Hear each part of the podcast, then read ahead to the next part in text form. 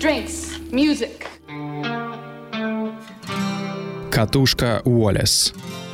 Это подкаст от телеканала Кино ТВ. Мы рассказываем вам, как звучат фильмы. Выпуск для вас подготовил Антон Лемесев. С любовью к кинематографу и музыке.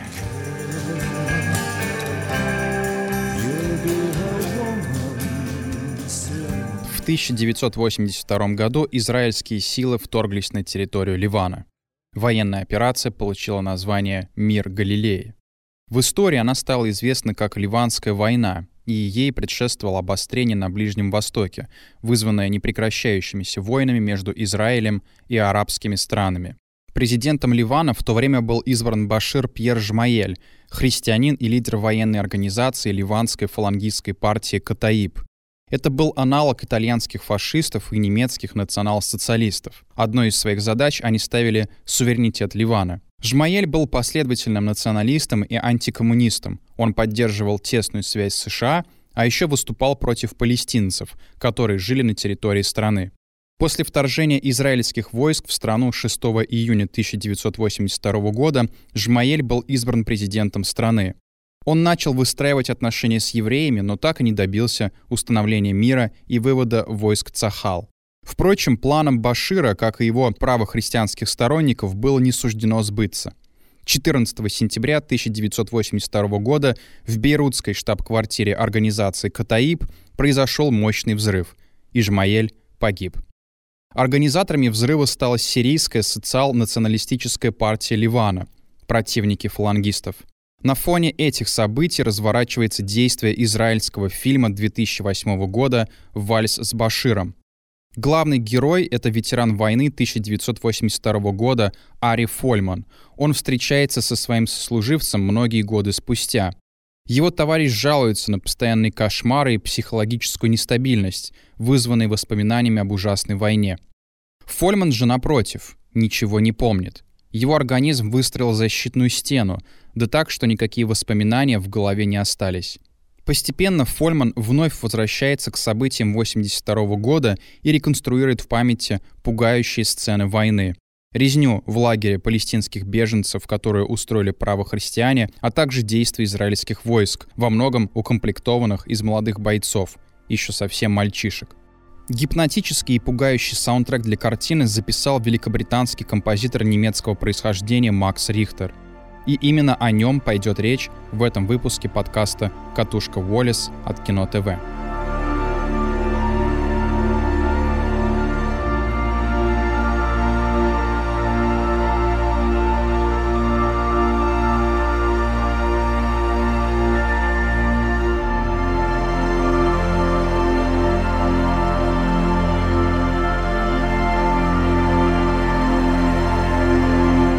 Рихтер получил специализированное образование. Он изучал композицию и игру на фортепиано в Эдинбургском университете и также занимался с итальянским композитором Лучано Берио во Флоренции. Берио был сторонником серийной музыки и электронного авангарда второй половины 20 века.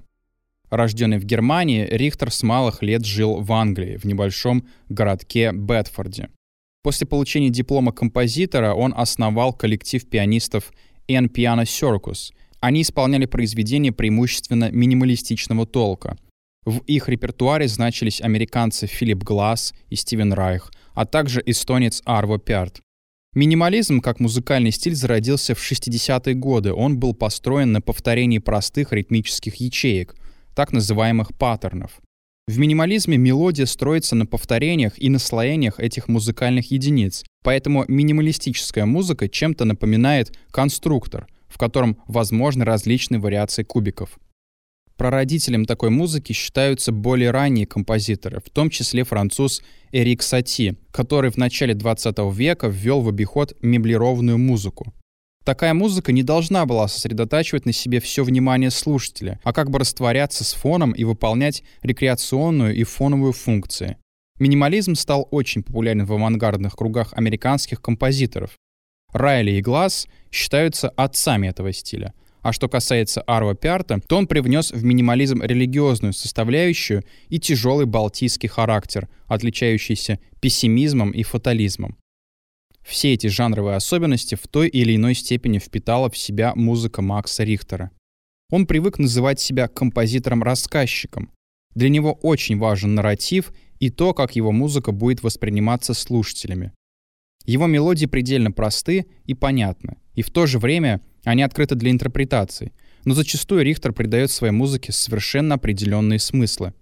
В раннем творчестве он сотрудничал с различными актерами и музыкантами, которые зачитывали стихи и прозу под музыкальный аккомпанемент. На первом альбоме Рихтера «Memory House» Алла Демидова читала поэзию Марины Цветаевой. На The Blue Notebooks Тильда Свинтон читала тексты Франца Кавки, а на Songs from Before Роберт Уайт зачитывал отрывки из произведений Харуки Мураками. Музыка и ее содержимое тесно связаны в творчестве Рихтера. С детства он любил читать и одно время даже мечтал быть поэтом, но затем открыл в себе талант к сочинению музыки. В 90-е Рихтер также занимался и электронной музыкой. К примеру, в 96 году он работал с коллективом Future Sounds of London над альбомом Dead Cities. В кино Рихтер попадает в первой половине 2000-х годов, когда уже вышли его первые сольные альбомы. Так, одной из заметных работ композитора для кино становится скор к польскому фильму «Надежда» режиссера Станислава Мухи. Это история о воре, который украл ценную картину из церкви, чтобы вернуть ее на прежнее место. Но по-настоящему узнаваемым и признанным автором музыки к фильмам Рихтер становится именно после «Вальса с Баширом».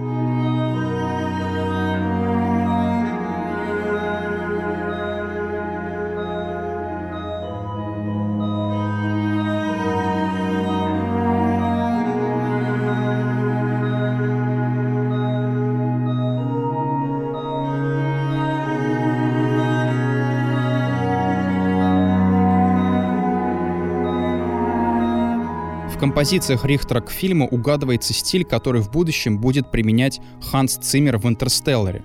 Послушайте эти органные мелодии, они очень узнаваемы, не правда ли?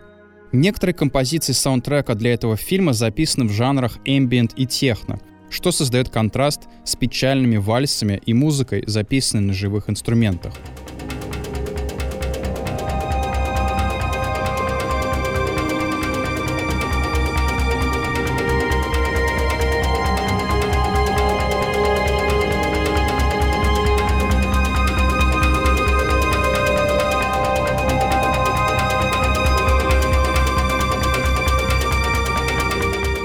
Рихтер получил приглашение от режиссера Фольмана неожиданно. Он написал ему по электронной почте и предложил стать автором музыки к фильму на военную тематику. К слову, сценарий Фольман написал, слушая альбом Рихтера «The Blue Notebooks». Весь саундтрек Рихтер создал с нуля, но в некоторых местах использовал музыку классических композиторов. Так он прибегнул к отсылкам к Шуберту и Шопену, а именно к его знаменитому похоронному маршу. Выбор Шуберта был обусловлен также тем, что мама Фольмана была пианисткой и любила этого композитора. Помимо этого, Рихтер переработал и музыку Баха, которая, как мы знаем, не имеет времени и живет сквозь века. Рихтер стремился создать пугающее и гнетущее впечатление от саундтрека к этому фильму. Он работал над тем, чтобы сделать музыку подобной галлюцинациям. И действительно, герой картины все глубже и глубже погружается в воспоминания о бессмысленной кровожадной войне, где схлестнулись люди разных политических взглядов и религиозных убеждений, где нет одной правды, а виноватыми кажутся все.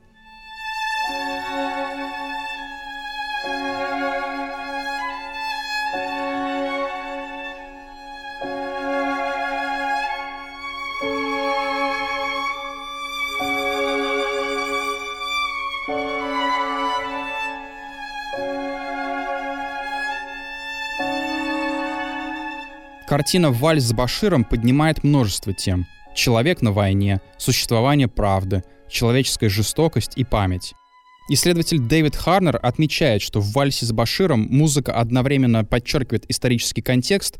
Тут стоит отметить, что в фильме помимо Рихтера звучат и поп-песни того времени, например, «Enola Gay» группы OMD. А также музыка вовлекает зрителя в происходящее на экране. Мне также хочется добавить, что композиция Рихтера делают воспоминания героя картины как будто бы лично твоими, и ты сам вместе с Фольманом переживаешь все ужасы той военной операции. Одной из знаковых сцен фильма является эпизод, в котором герои картины видят перед собой море, а затем возвращаются в прошлое. Вот они, еще совсем молодые, стоят с оружием в воде и идут навстречу разрушенному городу.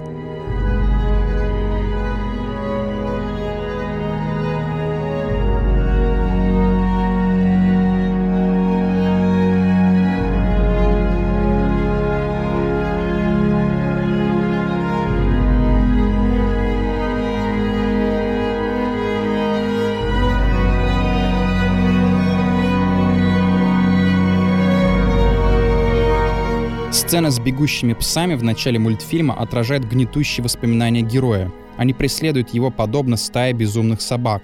И для подчеркивания этого настроения Рихтер использует музыку в стилистике раннего техно и IDM.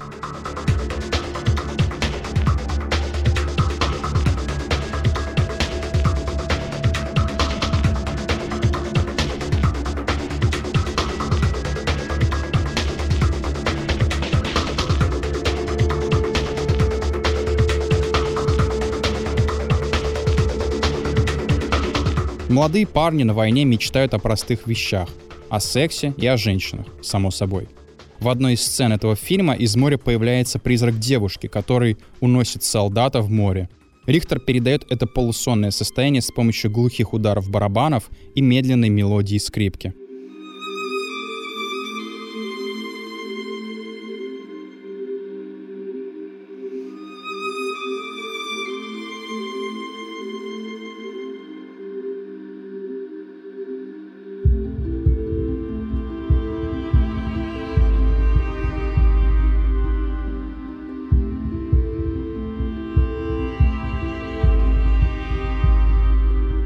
Сцены боев в фильме сопровождаются энергичной электронной музыкой, а минуты отдыха и мира — интерпретацией классики.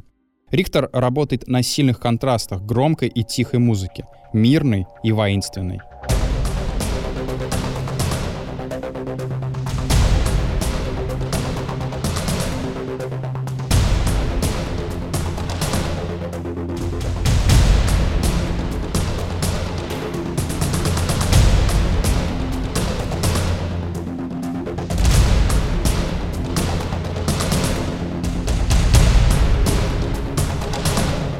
Своих последующих фильмах Рихтер продолжил оттачивать минималистичный стиль. К фильму «Последняя любовь на Земле» 2010 года, в оригинале он называется «Perfect Sense», повествующему о необычной катастрофе, он сочинил простые композиции, которые балансируют на грани романтизма и минимализма. On a Turning World напоминает о работах Брайана Ина 70-х годов, а чувственная Tenderly the Light сделана в духе классических драматических саундтреков. Музыка Рихтера следует за историей о небывалом катаклизме. В этом фильме люди по всему миру начинают лишаться чувств, а в центре конфликта находится влюбленная пара. Постепенно Майкл и Сьюзан теряют обоняние, вкус и другие ощущения. Рихтер переходит от сверхчувственной музыки к спокойной, умиротворяющей, похожей на сон. И это согласуется с ходом сюжета, ведь в описанном в фильме мире люди перед тем, как потерять чувства, переживают эйфорию.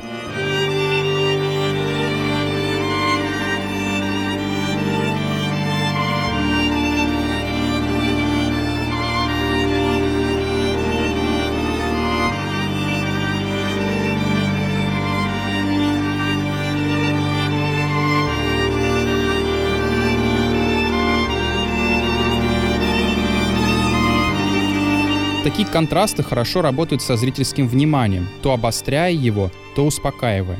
В чем-то принцип сочинительства Рихтера можно сравнить с сеансом гипноза. Не зря композитор прославился также своим проектом «Сон», когда под его музыку в зале люди буквальным образом спали на кроватях.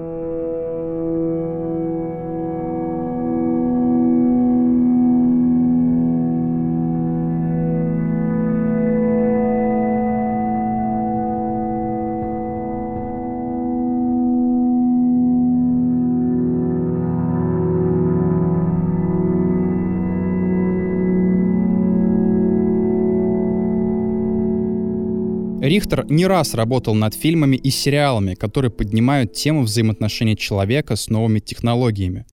В 2021 году он сотрудничал с Генри Алексом Рубином, который снял картину «Связи нет». Этот фильм, как и «Черное зеркало», критикует развитие технологий с помощью истории о любви по интернету, подмене личности в сети. По устоявшимся жанровым клише в подобных фильмах звучит таинственный эмбиент. Вот и Рихтер сочинил такой же саундтрек «К связи нет». Это эфемерная электронная музыка, которая растворяется в фильме и не перебивает его.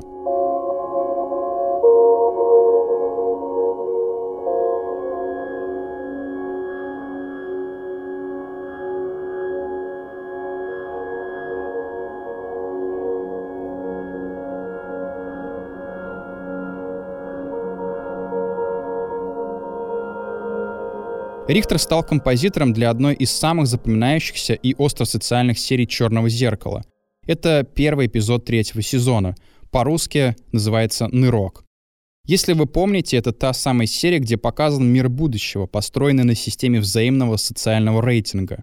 Главная героиня Лейси Паунд едет на свадьбу к старой подруге в надежде поднять свой статус в обществе. Режиссер Джо Райт пригласил Рихтера присоединиться к команде еще до съемок. Музыкант хотел подчеркнуть темную сторону общества, где лицемерие и эгоизм окончательно победили другие качества человека. Мелодия Рихтера для этого эпизода пронизана печалью и тревогой. Вслед за Лейси музыка переживает эмоциональные взлеты и падения. Кроме музыки, Рихтер также сочинил и звуковое оформление для системы электронного рейтинга людей будущего.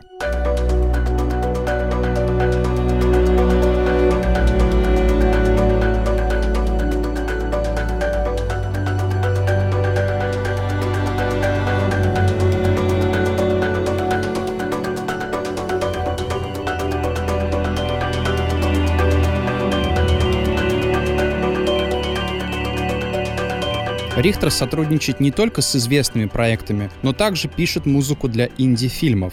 В 2012 году он стал композитором картины «Лора» австралийской режиссерки Кейт Шортланд. Эта история о судьбе брошенных детей в послевоенной Германии получила большой 19-трековый саундтрек от Рихтера, где смешались саспенс, вдумчивость и чувственность.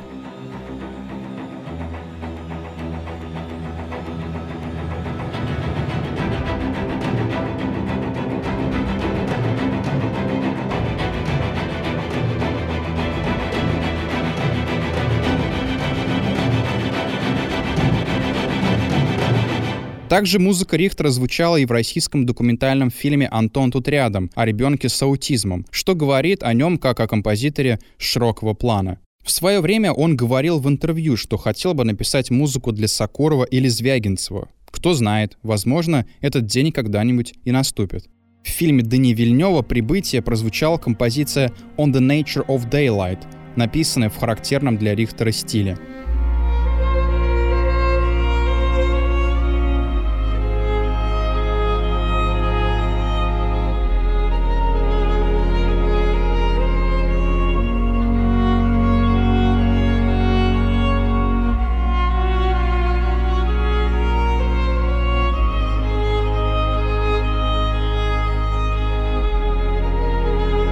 Среди наиболее новых работ композитора это саундтрек к картине «Работа без авторства», многочасовой драме о немецком художнике, основанной на биографии Герхарда Рихтера. Также музыкант создал огромный саундтрек к космической драме с Брэдом Питом «К звездам». Для его написания Макс Рихтер специальным образом извлек данные плазменных волн зондов Voyager, запущенных для исследования дальних планет Солнечной системы. Композитор особенно трепетно отнесся к этому саундтреку, поскольку всегда питал страсть к космосу. Одно из его ранних детских воспоминаний связано с тем, как он смотрел с родителями репортаж о прилунении Аполлона-11 в 1969 году. Перед началом работы Рихтер ознакомился с сюжетом картины, а затем разделил ее на два пласта — отношения отца и сына и тему космоса. Так композитор смешал живую музыку с музыкой, созданной с помощью анализа данных Voyager, которыми с ним поделился Университет Айовы. Для придания музыке большего объема Рихтер использовал 3D-модель собора Парижской Богоматери, чтобы как бы пропустить музыку через стены этого сооружения и получить нужный уровень реверберации и эха. Представляете, насколько необычной и сложной была задача композитора.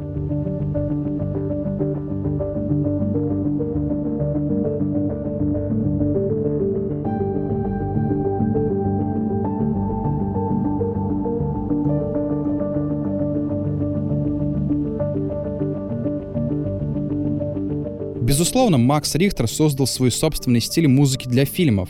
Можно сказать, в чем-то он повторяет сам себя и идет по проторенной дороге. Его музыку нельзя назвать сложной или чрезвычайно утонченной. Но то, что его музыка заставляет думать и сопереживать, с этим поспорить сложно. Наверное, поэтому он стал таким востребованным в своей профессии и таким любимым среди фанатов музыки. С вами был очередной выпуск подкаста «Катушка Волис». Слушайте нас на сайте Кино ТВ, на Apple Podcasts, на Яндекс Музыке и в социальной сети ВКонтакте. До новых встреч! Drinks, music. Girl, you'll be a woman soon.